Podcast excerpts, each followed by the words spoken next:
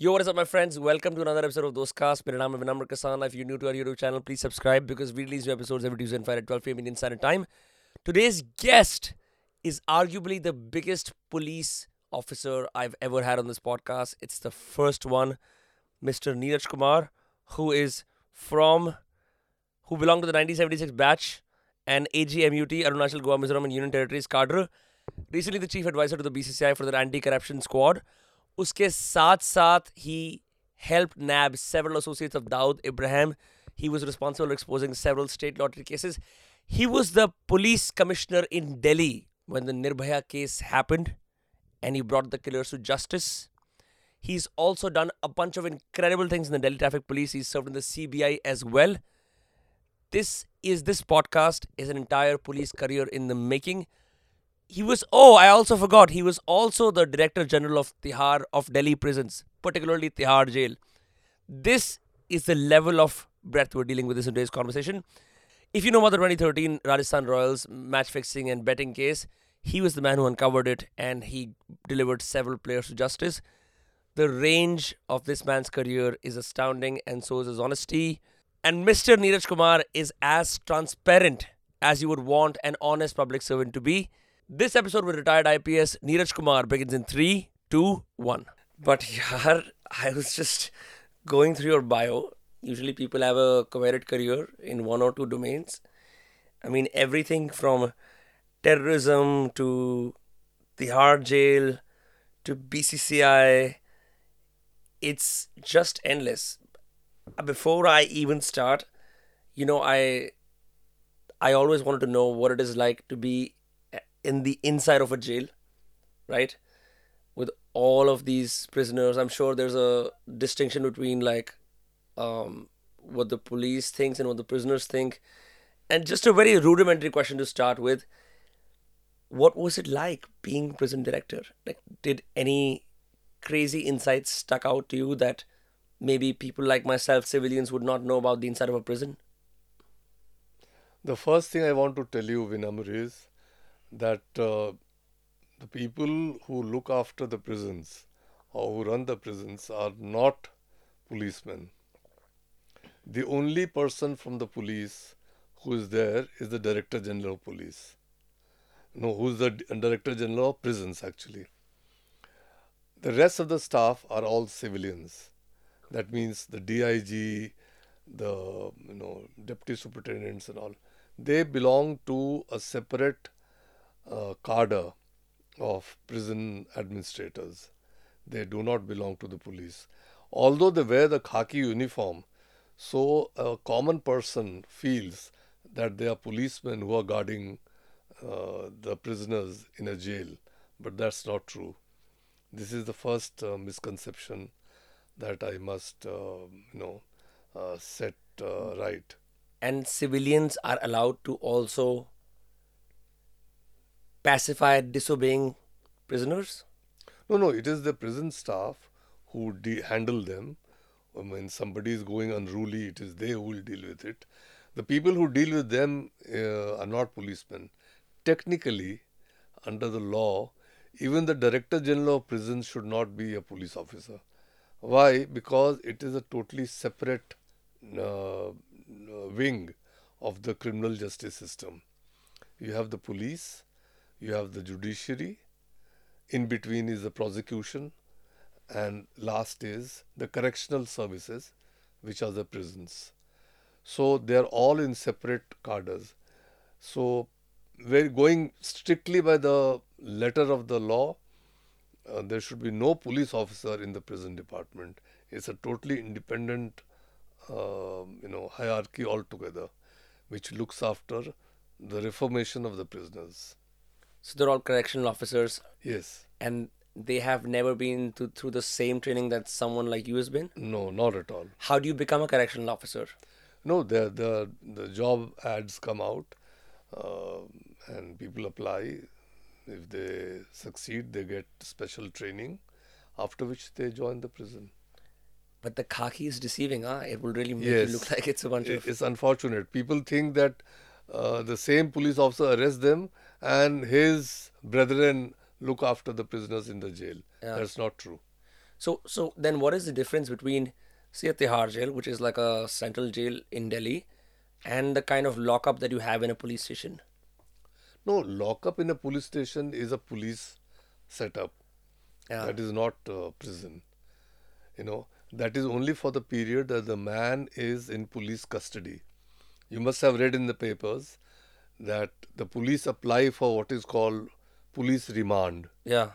No, you A get quite a police- dangerous word. Wo- Yeah. It shivers you, you know. Uh-huh. So, when somebody is arrested, as per law, he is to be produced before the court within 24 hours, right?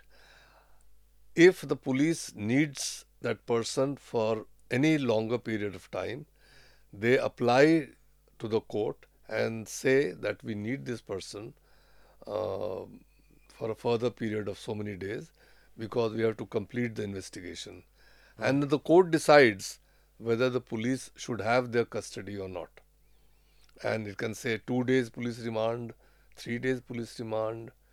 But the maximum remand that a police uh, officer normally can get is 15 days. You have to complete the investigation within 15 days. Under certain laws, like the anti terror laws, the police remand can be longer. After which, the person is either released on bail or sent to judicial custody. Right? If the court feels that the police is, uh, you know, undertaking some important investigations, and for that person to be at large is uh, detrimental to society, detrimental to the in- investigation being carried out by the police, then the man is kept under judicial custody, and then he goes to the jail. Now the jail again is is this is very interesting and which your viewers may like to uh, understand. The jail is also divided into two parts.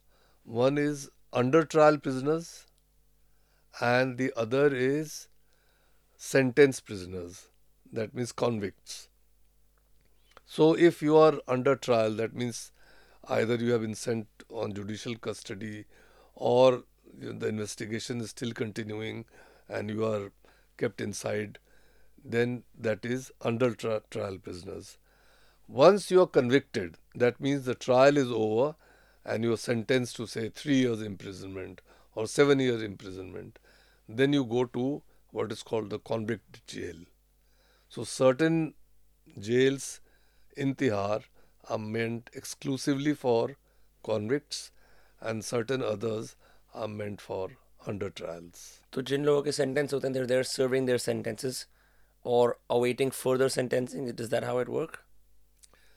No, tho- those who are under trial we are awaiting the finalization of the trial. And that could take anywhere from two years, three years, months. Yeah, yeah it, it can take very long. Um, you know, usually after certain uh, a few months they are released on bail, and then the trial can go on and on. You know, indefinitely. So Neeraj, as you know, as the Director General of Prisons, what was your role? Were you overseeing personnel, the correction staff? Were you making sure that certain drills were being followed? Were you ensuring that um, there was a general sense of order in the prison? Because I've never met someone with that job description. everything.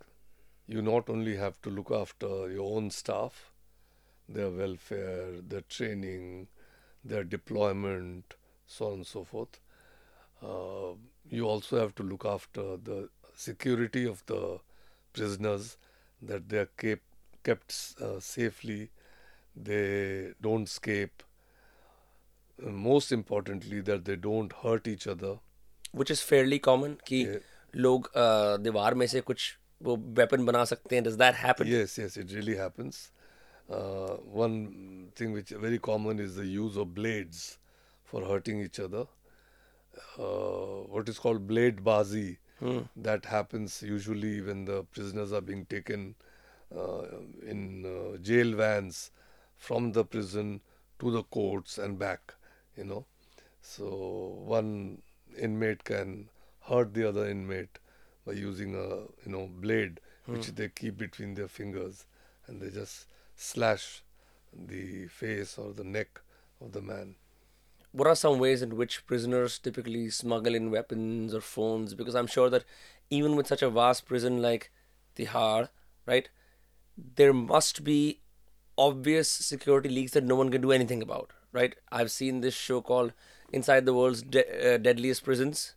I'm sure you've heard of that Yes, as yes, well. Yes, yes. And मैं बड़ा surprise था you've got the Norwegian jail जहाँ पे mental rehabilitation है खुद की kitchen है it's like ultra luxurious then you've got like एकदम बिल्कुल you know like maximum security jails in Siberia so like on that level what were some of the obvious um, security hazards that prisons prisoners themselves like subjected themselves to like how how were they maybe smuggling in weapons or or phones like what are some things that you noticed Oh, there are any number of um, such activities that go on. And what is interesting is that uh, the smuggling that happens in prison A happens in virtually every prison in the world. For instance, you mentioned smuggling of, say, phones. It happens in every jail. You know, even the most secure jail, the people ha- have a tendency to find out some way, some leakage through which they can smuggle in, you know, a phone. Phones are very common commodities which uh, find their way inside the prison.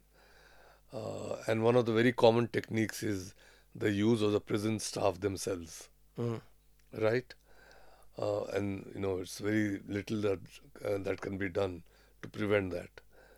Uh, another very common thing, which I used to initially feel is very peculiar to Tihar, is throwing things over the wall of the prison. hmm You know, if you want to say throw a weapon, a pistol inside the prison, so just wrap it up nicely in a packet, and if you can throw it over the wall, it will land on the other side.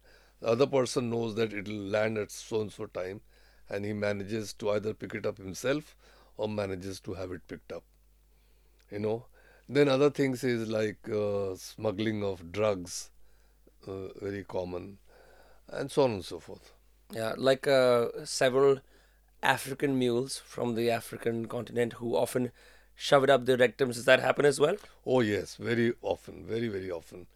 The one of the very common modes of uh, smuggling is the use of what are called body cavities, Hmm. and uh, So even in the mouth as well. yeah, yeah, they will swallow it, and uh, things like that. कोई particular ऐसी insightful stories that strike out because it was a long tenure that you served at Tihar, right? That that you felt are like, wow, this is crazy. I can't believe this happened. No, it was uh, fortunately not very long. It was a year and a half or so, but it was long enough for me to experience almost every aspect of prison administration. And ऐसे पता लगता है if you don't mind my frankness in this कि अब बगावत की लहर आ रही है कहीं ना कहीं कहीं ना कहीं कोई राइट करने की कोशिश करने वाला है। नहीं ऐसा नहीं होता है। अगर आप सबकी देखभाल ठीक तरह से करें सबकी मतलब है स्टाफ की भी और प्रिजन इनमेट्स की भी।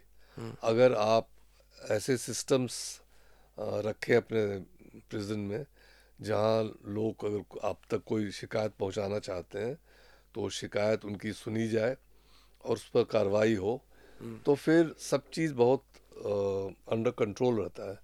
लेकिन अगर उनको बिल्कुल दबा के रखा जाए उनको घुटन महसूस हो तब वो कुछ ना कुछ गड़बड़ ज़रूर करते हैं। तो मेरा मेरी अपनी पॉलिसी ये थी कि उनको खुश रखा जाए जहाँ तक हो सके उनको कोई दिक I just give you an example for instance phone calls to their relatives they were permitted once a week which is pretty liberal yeah Yeah. so many of them said that you know this is too less and you know we should be given more opportunity so we increased it to three times a week which was very liberal and mind you when you make a call they have to pay it's not as if it is free yeah so, and it is for limited period of time. The calls are recorded, they are heard, that uh, you know th- those calls are not being misused, no code language is being used, and so on and so forth. So this led to a lot of relief to the inmates. Another uh, thing that I introduced, which I am very proud of, and someday I'll write about it, uh, was a scheme called Sparsh. Now, you see, uh, we have a system of mulakat. That a visitor who wants to meet a prisoner can come and, you know, with prior approval of the court, can come and meet uh, the prisoner. Now, what would happen is that there were quite a few inmates who did not receive any visitor. Now, those people who did not receive any visitors, they were under a lot of mental stress because they felt that they have now been totally discarded by their near and dear ones. Shunned by society Yeah. completely. Now, why did those people not receive visitors? Because when they were arrested, there was no way that the next of kin could be informed that they have been arrested. Say a migrant labor comes from, say, Tamil Nadu, for instance. He comes here and for some minor offense he gets arrested. Now, his next of kin in Tamil Nadu, they don't know that he has been, mm, you know, taken to prison. So they will never come to visit him. This guy does not have the means to inform them also, you know. So what we did was we made a list of all such people who were not getting visitors. And then we talked to each one of them that why is it that nobody comes to meet you?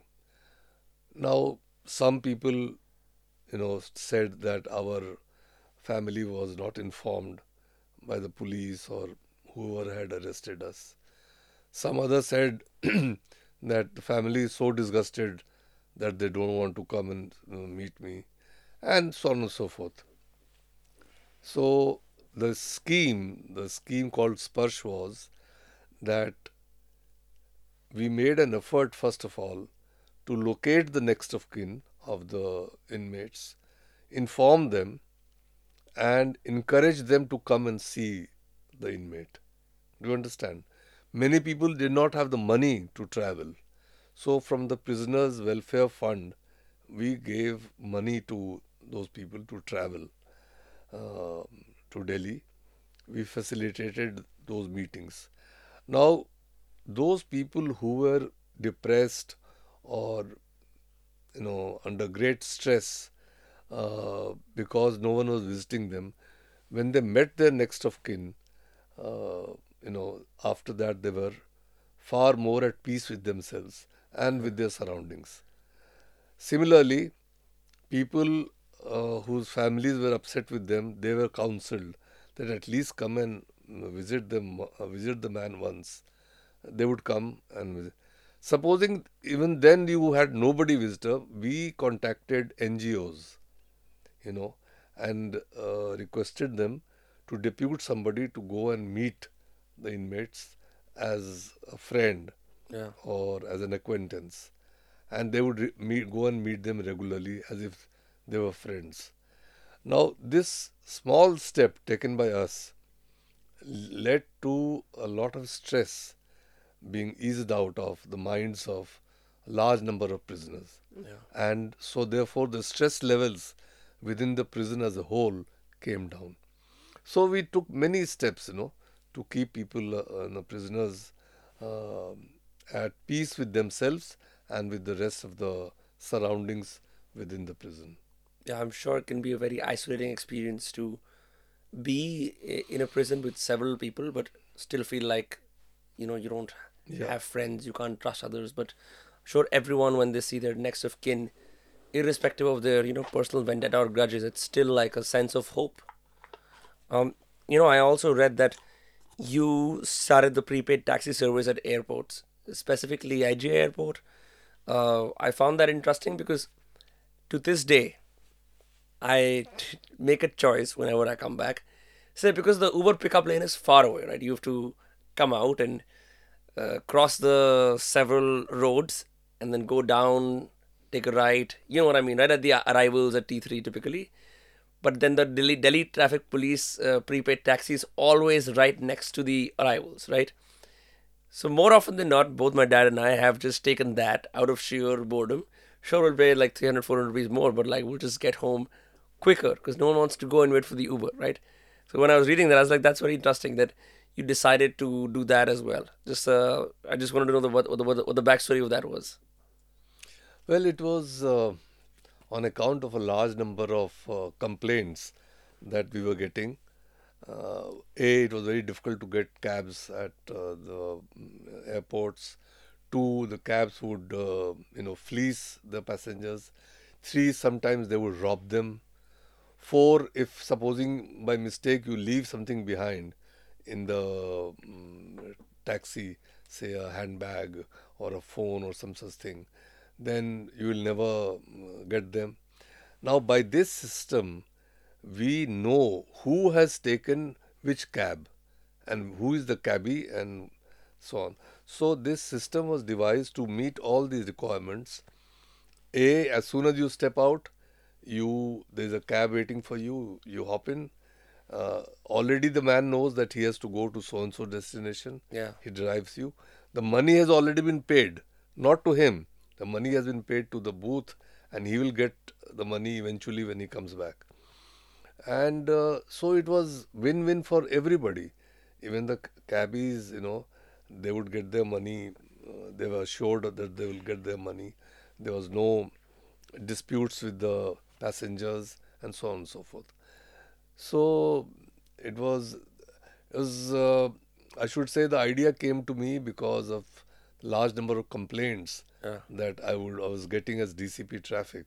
And mind you, this scheme was in 80s. So now it has been there for almost 50 years. one one doesn't think about how long it's been, but it's certainly something that, I mean, you were thinking about that in the 80s. So I'm, you know, because I full disclaimer was born in 97. I didn't see the 80s at all. uh, but were cab robbery robberies fairly common? Like, like the idea of Yes, it is. Delhi, Delhi being, you know, the crime capital, whatever. Was that still prevalent yeah, back then? I'll tell you. Um, the main reason is that international passengers, especially the uh, our expat uh, labor class and people who work in the Middle East or people who work in Canada and so on, when they come, they are very new to the city. They don't know the ways of the world. so they brought foreign currency. Yes, foreign currency, and um, so it is such people who are victims of uh, these robberies. They will, the cabbies will drive them, and at a dark spot stop, you know, rob them or something, and you know, just throw him out of the cab and drive away. And uh, then they'll be very difficult for that person to report to the police and so on. But with that slip that he gets from the prepaid taxi service, he could go back and tell the police that, well, this is a cab I took and this is what happened to me. And there was no way that the cabbie could escape. So all those malpractices stopped overnight. Overnight. So, yeah. yeah.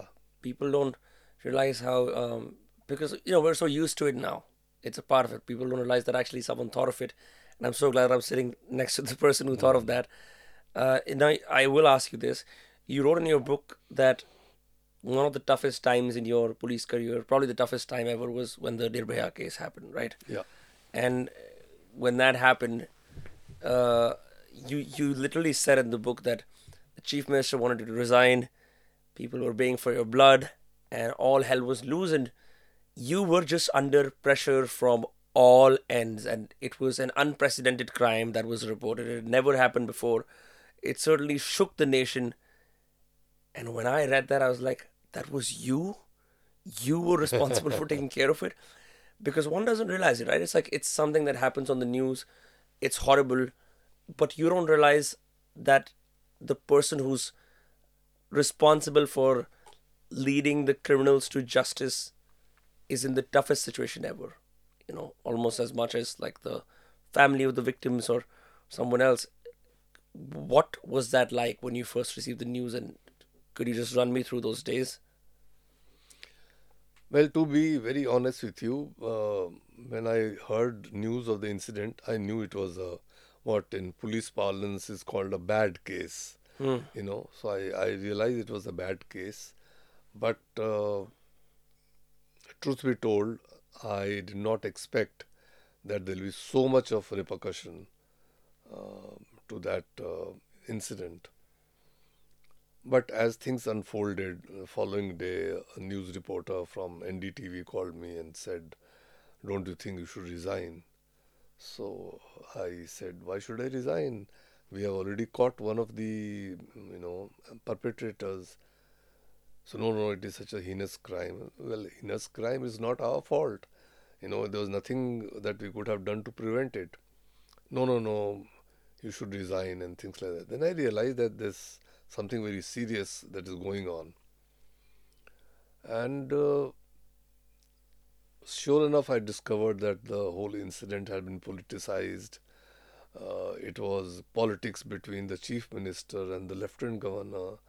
It was uh, politics between a fledgling uh, political party uh, which was trying to make capital out of uh, the incident and trying to show its you know prowess and so on and so forth and then certain people who were uh, opposed to me for some reasons. Um, I had booked them when I was in the CBI, so they were bankrolling all the agitations and all the, uh, you know, agitation, all the demonstrations that were going on. So it was a whole lot of things that was happening, and uh, in such incidents, what happens is that people say you sack the DCP, you sack the station house officer as a remedy. As a remedy, and you know, for optics, basically Yeah. for optics. Uh, so they asked me to sack my juniors, my DCP and my joint CP and so on. I said, why should I sack them? If I sack them, if I suspend them, or, or if I transfer them, that means uh, that I have no trust in them and I feel that they are at fault. And if I do that, who is going to investigate the case? So, you know, people told me that you sacked so and so and so and so. I said, I will not sack anybody. I will not even sack a constable. And I'll allow them to do their work. And sure enough, work was going on. We caught one, then we caught the second one, and eventually we caught all of them.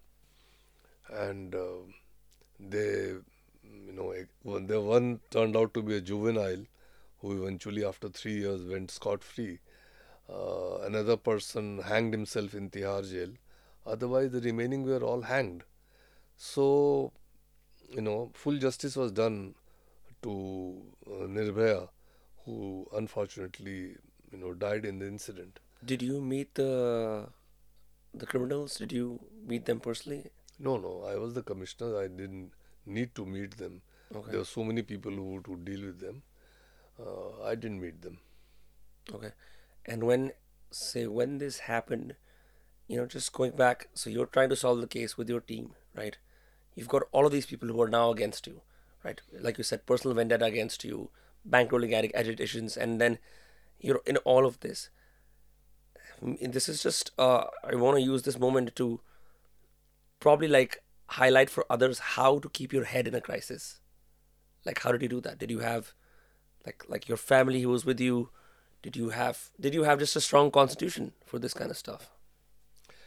Actually, now when I look back, I just felt that I had done no wrong. My boys had done no wrong. We were not at fault. There was no way that the crime could have been prevented. There was a judicial committee which uh, reviewed everything that we did to come to this conclusion whether we had done any wrong or not. They said no. Uh, the police had done no wrong. So that's why I was so cool.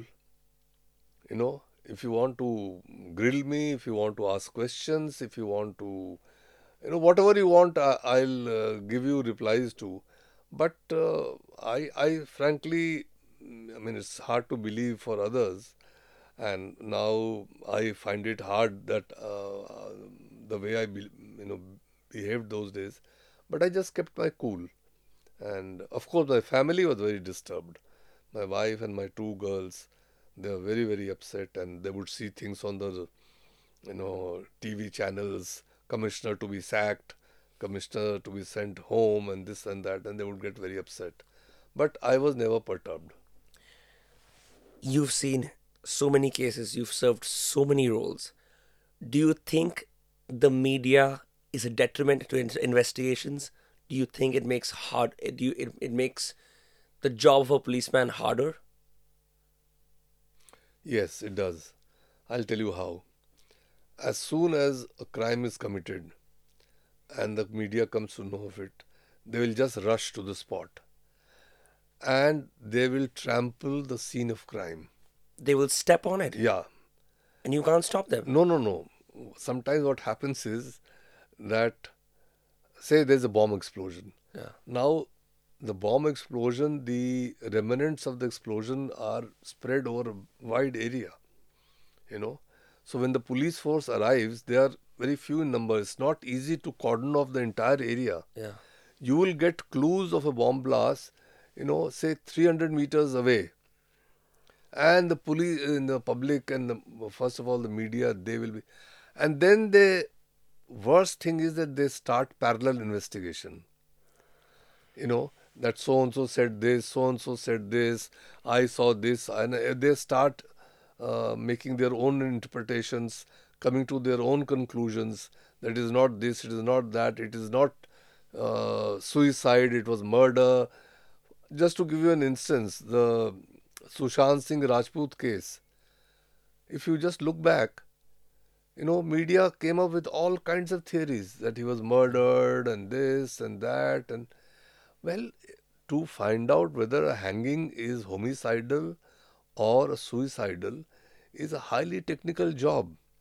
It has to be done by a forensic scientist, you know, by forensic uh, medicine experts.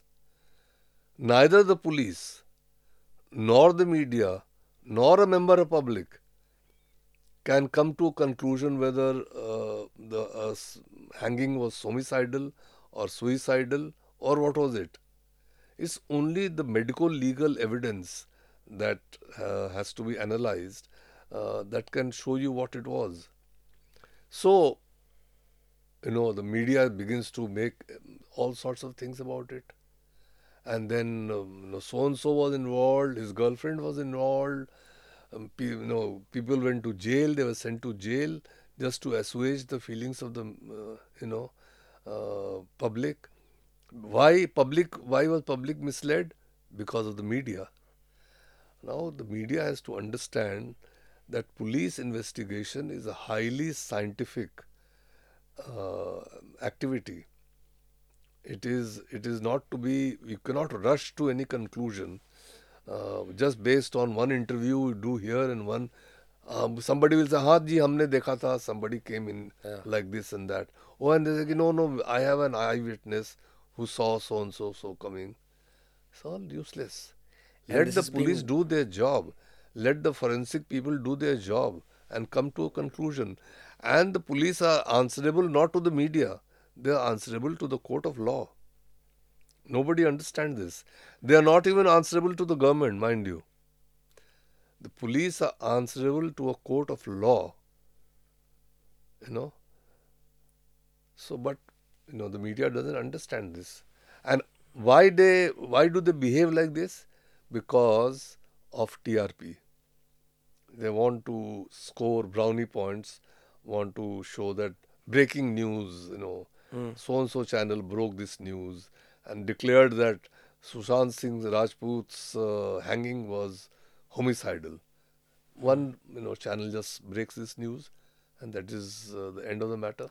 Does that alter the facts of the case that get in? never. Facts can never be uh, altered facts will remain facts No, but with so much pressure, right? no Is, with, is the with pressure forced to look at new information suddenly? with pressure what the media does not understand that it is doing is that it misleads, or shall we say, it uh, forces the police to do things which are unprofessional, Such as? such as arresting somebody. Say hmm. in the Sushant Singh case, so many people got arrested unnecessarily. Because they were forced to do it. Yeah, just to assuage the feelings of the people. That's so weird. It should not really be the job of the police to assuage the people, right? It should not be, but sometimes you know there's so much of pressure, and then your masters, which means the political masters and this and that, you know, the elections in Bihar, for instance, in this case, the the stakes were so high that uh, you know this the elections could have gone this way or that way, so there was pressure on the police. That's so weird. And if I were to ask you this again, because I've never sat across a policeman ever in my life, and you know, and retired rather, and had this opportunity to do this.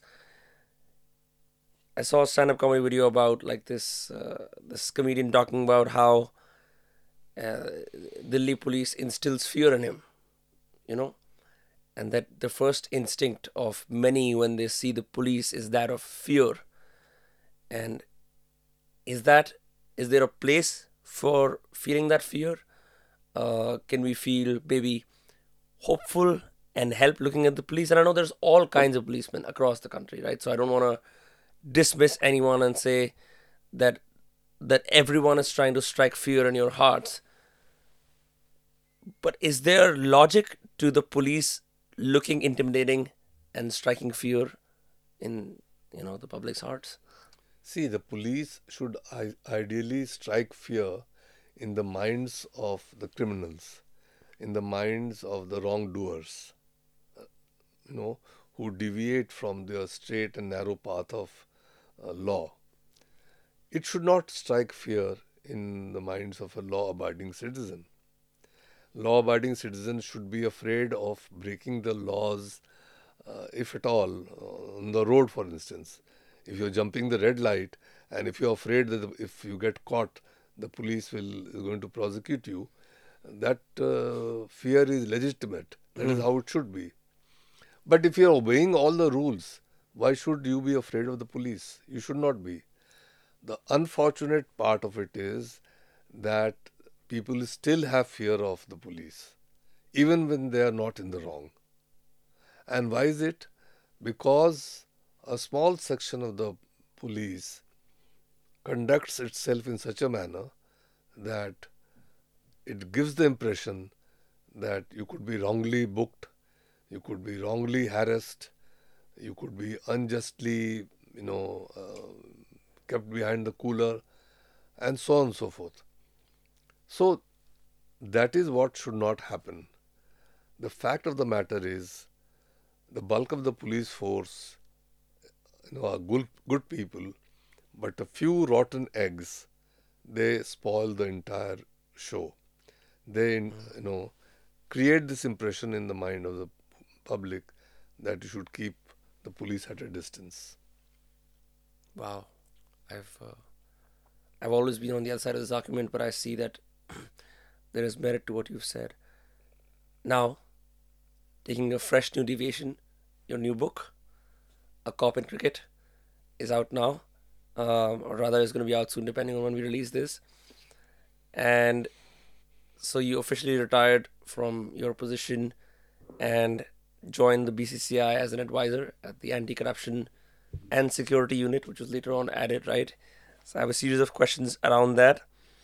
Um, probably the first one is obviously Virat Kohli is special to everyone's hearts, and you recount an incident in the book where he's crying, right?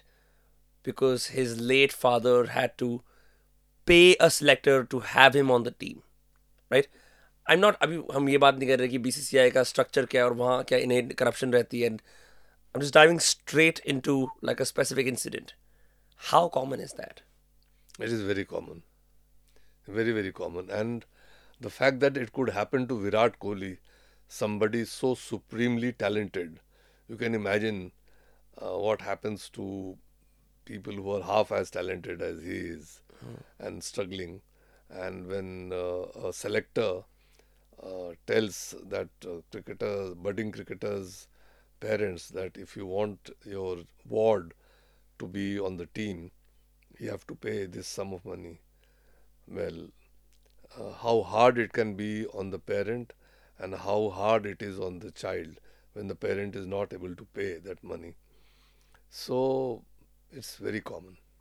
But how, just say, Iskandar, there are so many things to take from here.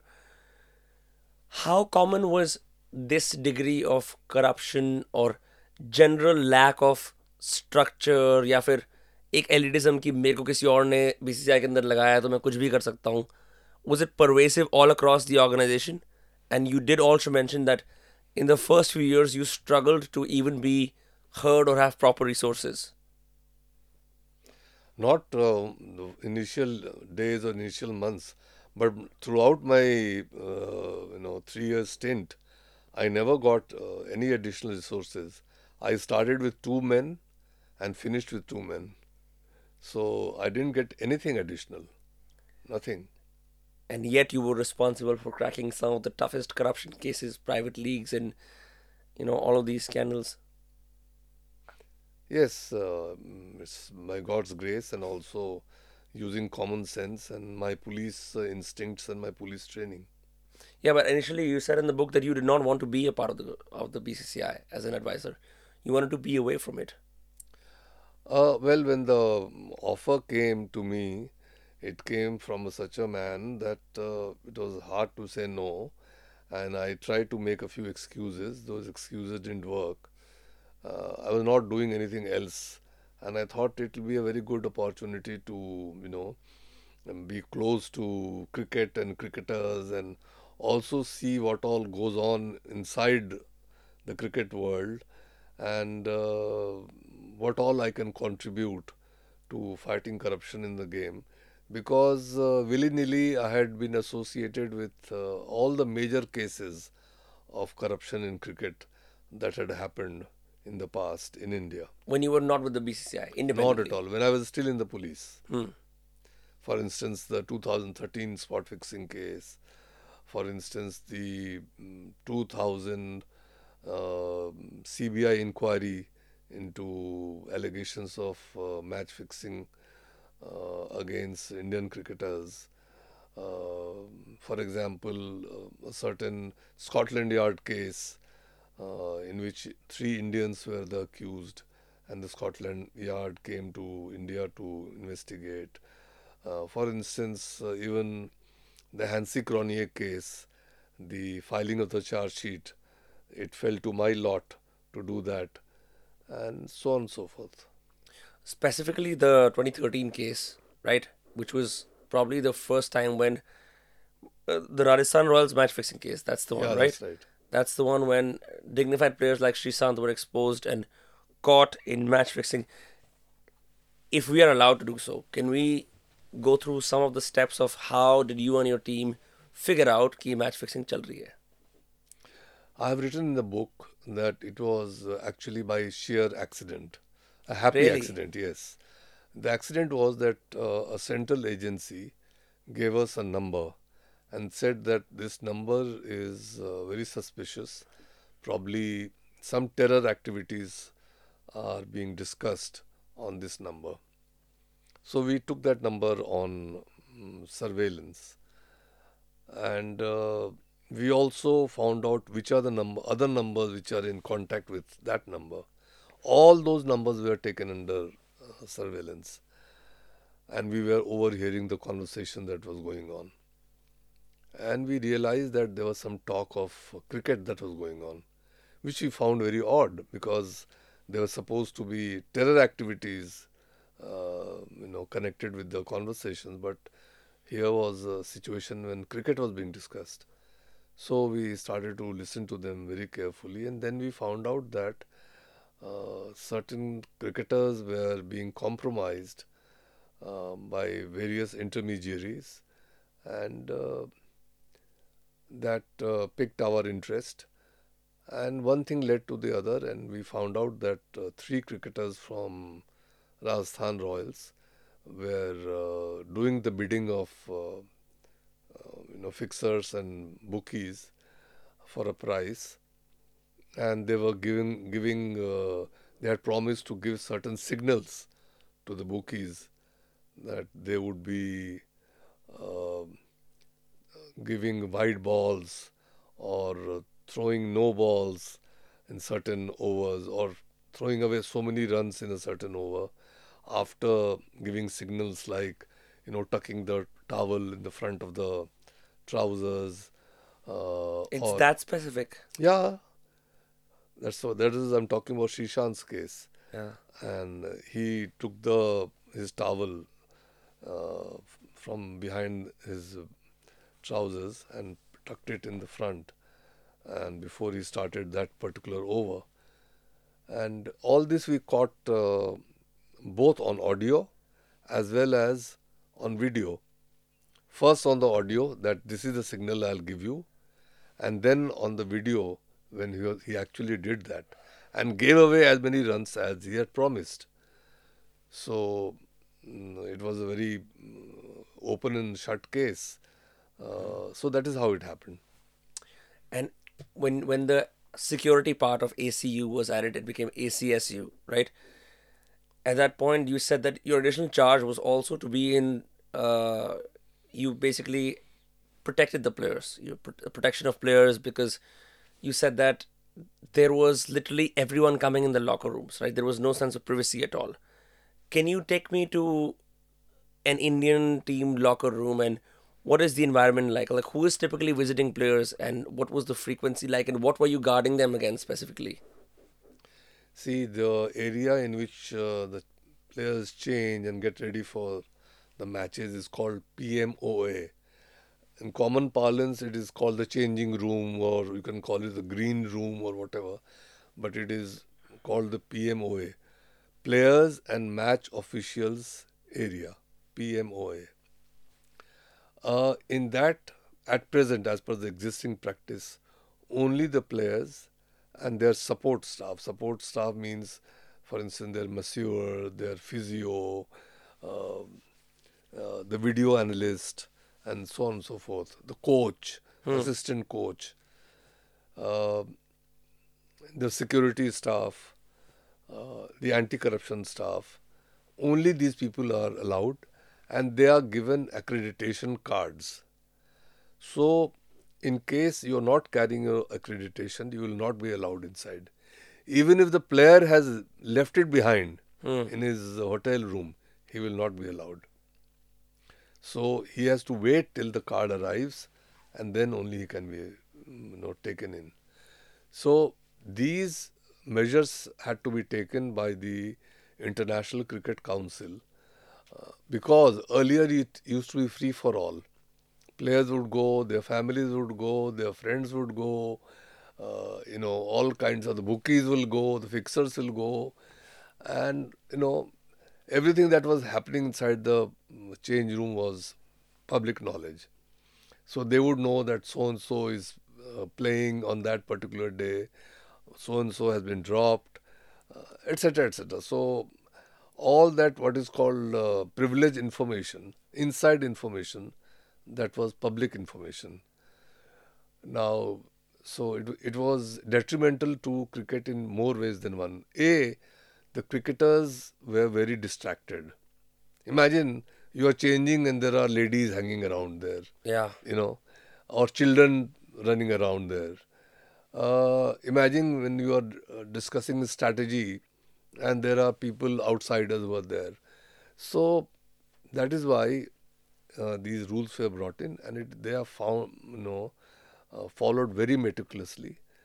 Players are not even allowed to take their mobile phones inside, and uh, it is the biggest sin that can that anyone can commit is to take a mobile phone into the PMOA, and uh, so on and so forth. So it has brought about a lot of sanity, I should say, within the uh, changing rooms. Yeah, and you describe in the book that most of your experiences with the players have been very memorable, that you found them to be not the corporate personas that people put them out to be, but to be mostly humble and extremely nice and respectable. And that you even had lunches and dinners with the Indian cricket team on so many occasions. Any particular incident that strikes out to you from that?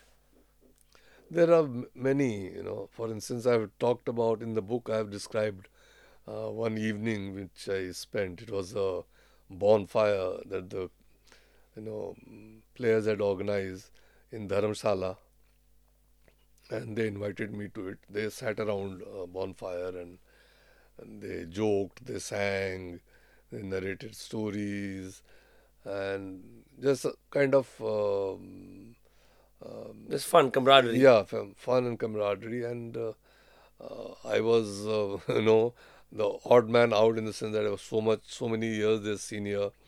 They are much younger than both my girls, but uh, they made me feel so welcome and you know so cool.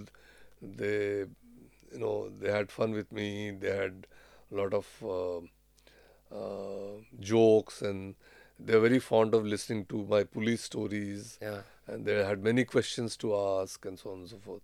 So it was great. Yeah, and to take a complete deviation, uh, there's at least like six bookies and all kinds of uh, corrupt men who um, make cricketers, you know, drop balls or or get wickets. But who is MK Gupta? Oh, M.K. Gupta is the, I should say, the father figure, or um, as we say in common parlance, the BAP of uh, match fixing and spot fixing and almost any kind of corruption that you can imagine in cricket. He was the guy who perfected the art of match fixing. He he understood that if he could uh, tinker with the uh, progress of a match or with the proceedings of a cricket uh, match, he could win tons and tons of money. And uh, that is exactly what he did. And in my book, I've described the whole thing how he first spotted a Delhi cricketer called Ajay Sharma, how he groomed him. Ajay Sharma did not have cricket shoes, so he gave him money to buy shoes. He made friends with him. He got inside information from Ajay Sharma when he was eventually selected for the Indian team and he traveled to New Zealand with the team. He would give information about the pitch, about the weather, about the composition of the teams, the batting order, and so on and so forth. And with that information, he could bet back home in uh, India, uh, place intelligent bets, and he made tons of money. And why did he confess, of all people, the crime to you?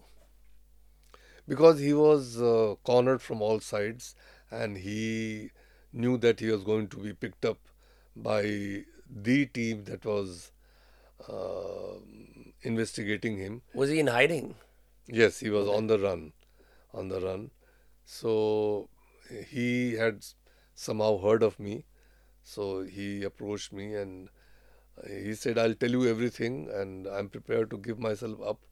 But in return, all I ask is that I should not be given the rough and ready treatment that the police is so notorious to give. So I gave him that uh, assurance mm-hmm. and I kept my word. Uh, he was never subject to uh, any torture or any harassment. But in the same time उसने पूरी playbook reveal कर दी कि किस तरह से सट्टा लगाते हैं लोग कैसे करते हैं जो सीबीआई इंक्वायरी हुई वो उसके डिस्क्लोजर्स के ऊपर आधारित है और डिस्क्लोजर्स को सीबीआई ने कॉरबोरेट किया टेक्निकल एविडेंस से और चीज़ों से क्रिकेटर्स के साथ बातचीत करके उनको कन्फ्रंट करा के तो सीबीआई इंक्वायरी असल में उसी का कन्फेशनल स्टेटमेंट है। दैट्स तो उसके बाद जो बुकीज आए उसके बाद जो बंदे आए लाइक वो इतने रेलिवेंट नहीं थे। मतलब उसने ही gave away the entire game to you know no he gave away things and a lot of people. But uh, this was the- in the 99 2000, right? Okay 13 years down the line, in 2013, we do the spot fixing case, and there the bookies and you know the whole new generation of bookies uh, had come up. Whole new generation of players had come in, but the corruption was still lingering. I see. And these new bookies would come in. You also said in the book that they were more interested in spot fixing than match fixing. That's the new term that came out, right? You you were better off controlling one player than try to control the entire match and इनकी मॉडर्स branding क्या थी? हर they operate as opposed to the era of M K Gupta and all the book नहीं, जैसे पुराने समय में ये था कि आपको अगर uh, इंश्योर करना है कि एक टीम मैच हार जाए तो सिर्फ़ एक कैप्टन को पैसे देने से काम नहीं चलेगा। सिर्फ़ एक कैप्टन को कॉम्प्रोमाइज़ करने से काम नहीं चलेगा। कैप्टन को और कैप्टन के माध्यम से चार पाँच और प्लेयर्स को आपको कॉम्प्रोमाइज करना पड़ेगा ताकि सब लोग बुरा खेलें ताकि मैच हार जाए। अब वो बहुत डिफ़िकल्ट हो गया है क्योंकि अगर चार पाँच प्लेयर्स को कैप्टन अप्रोच कर रहा है और किसी ने भी लीक कर दिया कि मेरे मुझे कैप्टन ये कर, आ, करने को कह रहा है तो पूरा गेम ख़त्म हो जाएगा। तो इसलिए अब क्या है कि आप एक प्लेयर को पकड़िए कहिए कि आप ऐसा करो इस ओवर में इतने रन दे दो या इतने वाइड बॉल्स फेंक दो या इतने नो बॉल्स फेंक दो। और आप सिर्फ़ उसी एक इवेंट पर अपना पैसा लगाओ। क्योंकि आजकल के टी ट्वेंटी गेम्स में हर बॉल पर सट्टा लगता है। क्या बात कर रहे हो? हाँ कि इस बॉल पर क्या कितने रन बनेंगे? फोर लगेगा कि सिक्स लगेगा कि विकेट जाएगी कि क्या होगा हर चीज़ पर सट्टा लगता है। तो अगर आपको ये पता है कि इस इस बॉल पर नो बॉल होने वाला है तो आप नो बॉल पर पैसा डालोगे। एक एक बॉल का तो रेट ही कितना कम होता होगा मतलब लोग आपको पता ही नहीं है एक एक बॉल पर करोड़ों का बेट लगता है। एक बॉल पे? बिल्कुल एक बॉल पर। यूजली जैसे टिपिकली हम सुनते हैं कोई सट्टा लगाता है तो बोलता है कि मैंने इंडिया पे लगाया पता नहीं, नहीं, नहीं, नहीं मैंने नहीं। पाकिस्तान पे लगाया ऐसे बोलते हैं। हर हर बॉल पर पैसा लगता है। इस बॉल में क्या होने जा रहा है? तो मैच में 120 बॉल है 120 बॉल। एक बॉल पर पैसा लगता 240 बॉलों पे दोनों इनिंग्स। हाँ 240 बॉल पर सट्टा लगता है। क्योंकि जुआ खेलने वालों की कमी नहीं है। जुआ खेलने वालों की इंजेन्यूटी की कमी नहीं है। वो हर चीज़ कौन सा कैप्टन फ़ील्ड में पहले जाएगा टॉस के समय? उस पर भी पैसा लगता है। कौन सा कैप्टन कैप पहनेगा कौन सा कैप्टन कैप नहीं पहनेगा उस पर भी सट्टा लगता है। तो हर चीज़ पर सट्टा लगता है वहाँ। इवेंचुअली प्लेयर खुजली करेगा उसमें सट्टा लगा देंगे। कुछ कह नहीं सकते। तो who is designing the systems is this operating out of India only और जैसे बोलते हैं कि भाई दुबई से लगता है सट्टा? नहीं ये देखिए आजकल पूरी दुनिया एक ग्लोबल विलेज है। आपको ना इंडिया में रहने की ज़रूरत है ना दुबई में रहने की ज़रूरत है। आप कहीं भी रह सकते हैं। And you can communicate with whoever you want to in real time तो आजकल तो ज़माना ही आप कहीं भी हो सकते हैं। You can even be on board yacht और board a ship and control the entire booking thing That's insane. Now you also mentioned because most people in common parlance and the masses, the only main T20 tournament they know about is the either the World Cup trophy, 2020 overs wali, or IPL. And IPL came around and changed everyone. But then you said in the book there are several private T20 leagues in the country that exist. Yes. Right? I was never privy to that. और आपने भी बोला किताब के अंदर उनका पूरा काम है एक किसी से सट्टा लगाना है बस and they get like all kinds of players who could not make the national team, who have some whatever it is, right? is that racket of T20 leagues still active, private T20 leagues? Absolutely. It's happening every day. Yeah, and, and who is responsible? Could you, because you uncovered so many cases, any particular ones that strike out to you? जहाँ पे आपने you caught the guys doing this? Yeah, I've uh, written about the Rajputana Premier League, which happened in Jaipur, and uh, everything in that uh, league was pre-scripted. Uh, managed from outside and uh, people were given being given instructions as the matches progressed and surprisingly through the umpires who received instructions on their walkie talkies hmm. you know so yeah rajputana was one उसके पहले रजवाड़ा premiere league हुआ था कोटा में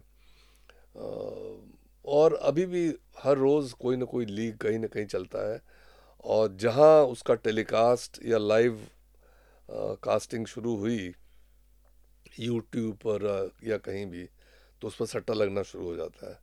तो ज़्यादातर leaks जो हैं वो जुए के लिए ही खेले जा रहे हैं।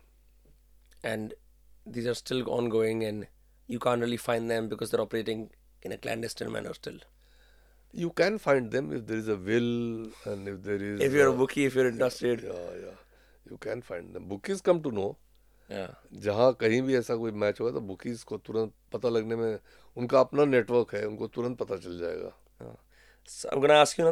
Specific question what exactly pitch siding pitch siding is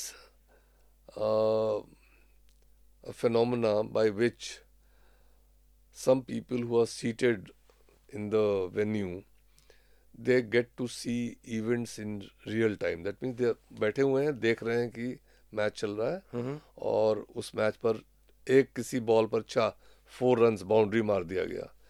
तो वो क्या करेंगे? फ़ोन पर कह देंगे फोर ये फोर जो है वो अपने किसी मास्टर को करेंगे और वो मास्टर उस बॉल पर बाउंड्री लगा है उस पर पैसा लगा देगा।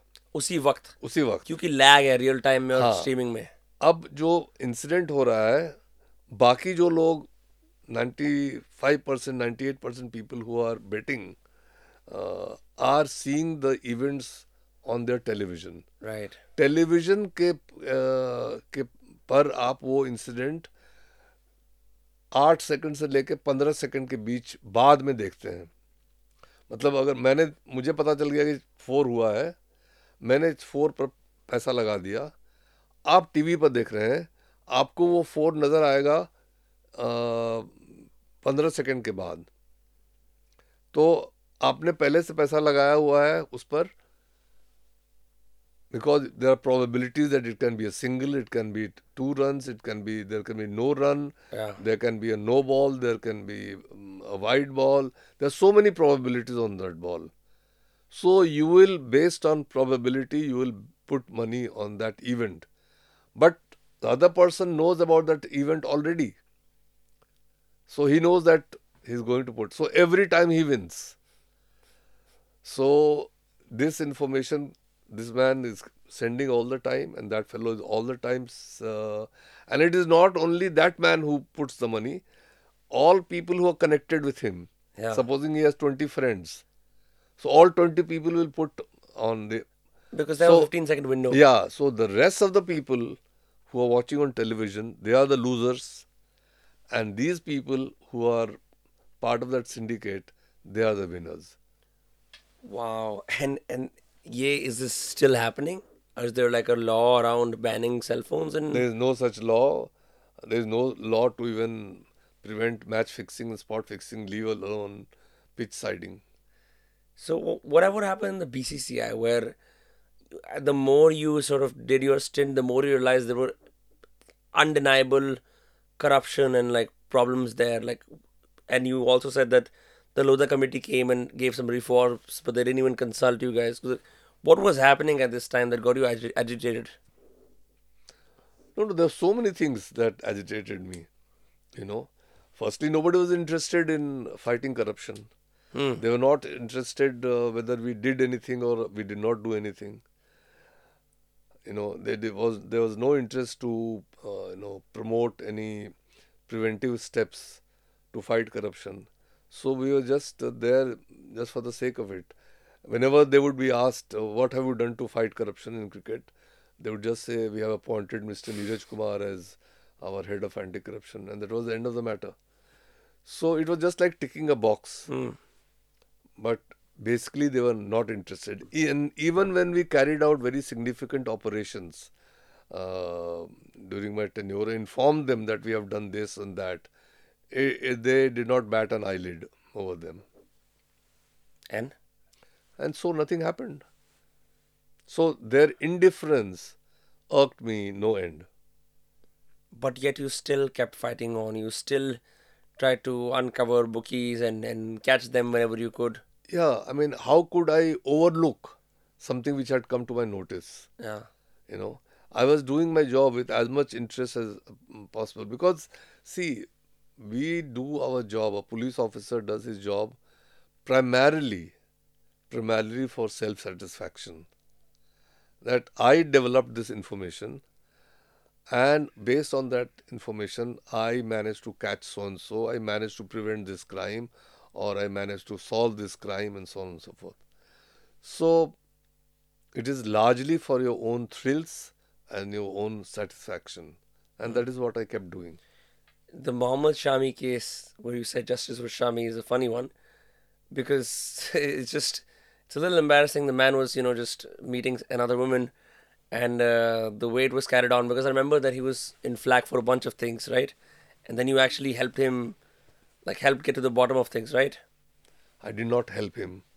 I just did the right thing, and uh, the help was consequential uh, because if we had not done the inquiry in time, he would have been kept out of the IPL his contract would have been kept in abeyance.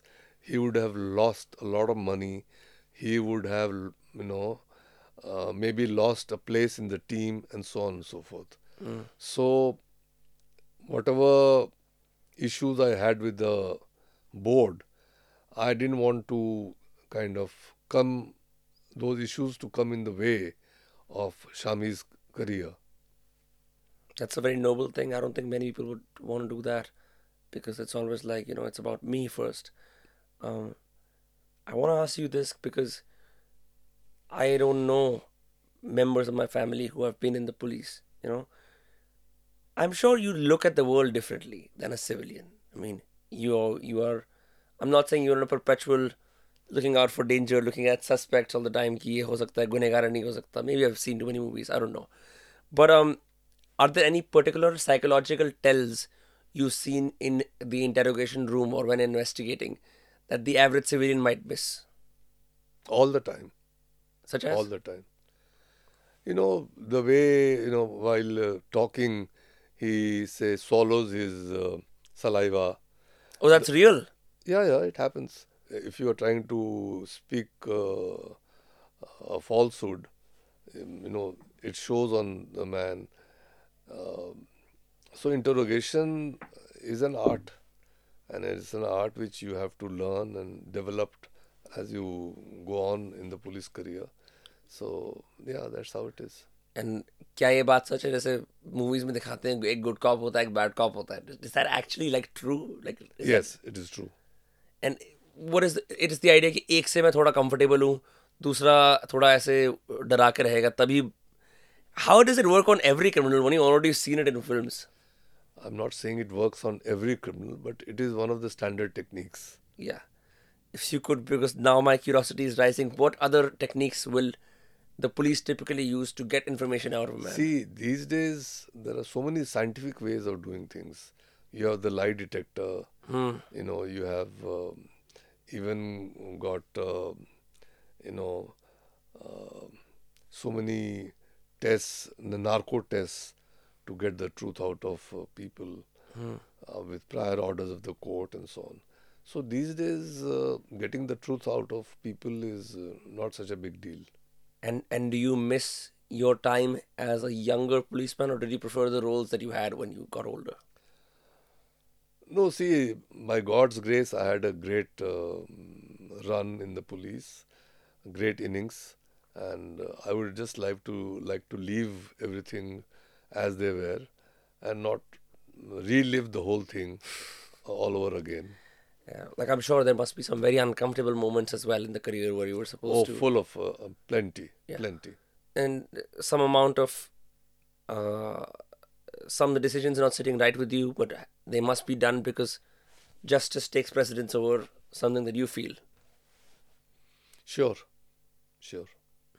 Any particular cases? I'm just trying to mine you for like if we can get like like a case that strikes out to you in your career in the several you know things you've done because i also read on your wikipedia i don't know how accurate that is that you were responsible for nabbing like a man close to Dawood Ibrahim. Oh, I have nabbed several of them who were close to Dawood Ibrahim. Several. So, if you are referring to Manish Lala, yes, he was very, very close. So was uh, Subhash Thakur, Bhai Thakur, um, the Ferrocol um, Farooq, you know, Shabir, so many of them. Were, who virtually grew up with Dawood. So quite a few of them. And when you were nabbing these men, were you in your Maruti Jeep chasing them? Did you no. ambush them? You see, if you read my other two books, Yeah. which is Dial D for Don, which is primarily on the Bombay underworld, uh, and also Khaki Files, then those stories are there how each one of those cases were Yeah. yeah was solved, and it is not a standard procedure that you follow and you catch a criminal. Every uh, operation leading to the arrest of a gangster is a story by itself. Before we kind of end things, one last question because there's been enough shows on how crime looks like in Delhi versus how it looks like in Mumbai, stood in both places. Are there any particular advantages to being a cop in Mumbai, say, to being a cop in Delhi? Uh, I think more or less everything is is the same in the sense that the same political, uh, you know, pressures and so on. Actually, to be a cop in Delhi is uh, better. Why? Because we are not under the local politicians. Hmm. By local politicians, I mean politicians who run the Delhi government Hmm. right? We are not answerable to MLAs and chief minister and deputy chief minister and so on and so forth, home minister. We are answerable to the union home ministry. Now, the union home ministry is busy looking after the entire country, Hmm. And they don't have time to you know micromanage Delhi police. So virtually there is no interference from any political politicians, neither the state politicians nor the central politicians. So you are virtually on your own. And once in a while, if there is a uh, you know interference, if you stand your ground, you will sail through. You know because they will see they don't have local interests. The Hmm. people in the They have the national center- interests. Yeah, they don't have local interests. Whereas a local politician has local interest. Hmm. You know, so the Delhi police to that extent is a blessed police. So it is easier to be a police officer in Delhi than to be in Bombay. And parting notes about police reforms, if at all? Yeah, police reforms is a very complex uh, subject, and uh, you know a lot can be done and a lot should be done, and it is a continuous process. But uh, I feel that the bulk of the reforms can be done by the police itself. Hmm. Without external interference? Yes, it knows what needs to be changed, what needs to be done, but uh, it refuses to change. It refuses to reform itself. When a certain officer who has that kind of uh, understanding and the will uh, comes along, he manages to enforce those reforms. But once he's gone, everything is forgotten and things are back to square one. Well, Neeraj it's been an absolute pleasure talking to you today. Thank you for taking the time out and coming all the way here and being very honest about everything that has happened in your career and accommodating me in both English and Hindi. Uh, and also for the excellent book that you've written, A Cop in Cricket, that people can buy on Amazon Juggernaut. Uh, and do you have any public profiles that you are you on Twitter, Instagram, somewhere else? Yes, I am on Facebook. I am on Instagram. I'm on Twitter as well, although I don't have many followers. That's okay. Yeah, but I am on all these platforms. It's been a great pleasure talking to you today. Likewise, thank you so much. Thank you. Yeah, it was pleasure was mine too. Awesome.